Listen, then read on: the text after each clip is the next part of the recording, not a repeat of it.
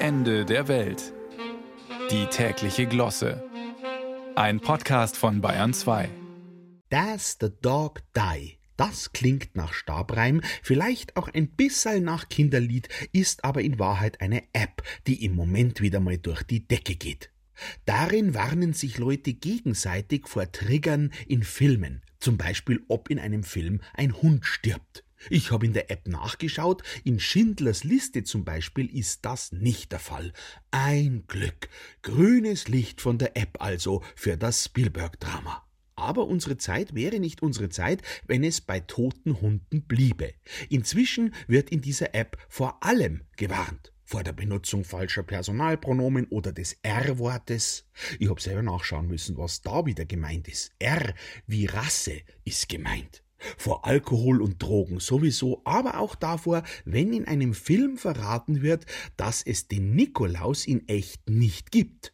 Is Santa spoiled? heißt das in der App. Damit ist diese App schon wieder so ein Fall, wo man als Kabarettist einfach sagen muss, das fällt dir am Schreibtisch nicht ein. Oder anders gesagt, wer macht hier Kabarett?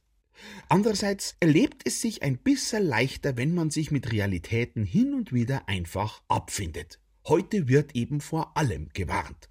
Wir haben doch einen Lauterbach noch im Ohr. Ich kann nur warnen, damit hinterher ja keiner sagen kann, warum hat mich keiner gewarnt. Ich warne also auch.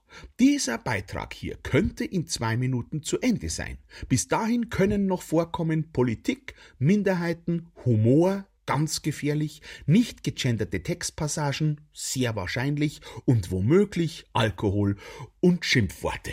Aber ich kann Sie beruhigen, Hund wird bis dahin keiner sterben in meinem Text. Dafür warne ich vor Abnutzungseffekten. Wenn man andauernd vor allem gewarnt wird, sagt der intelligente Mensch irgendwann, Achtung, jetzt kommt ein nicht vegan sensibler Ausdruck, er sagt, mir wurscht.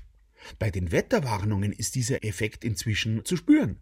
Mittlerweile wird er sogar vor ganz normalem Wetter gewarnt. Vor einem wechselhaften, regnerischen und kalten April zum Beispiel. Achtung, dieses Wetter ist mit den Grünen nicht abgesprochen.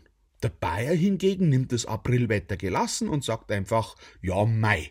Und damit warnt er nicht vor einem womöglich genauso verregneten Wonnemonat. Nein, er nimmt's einfach, wie's kommt.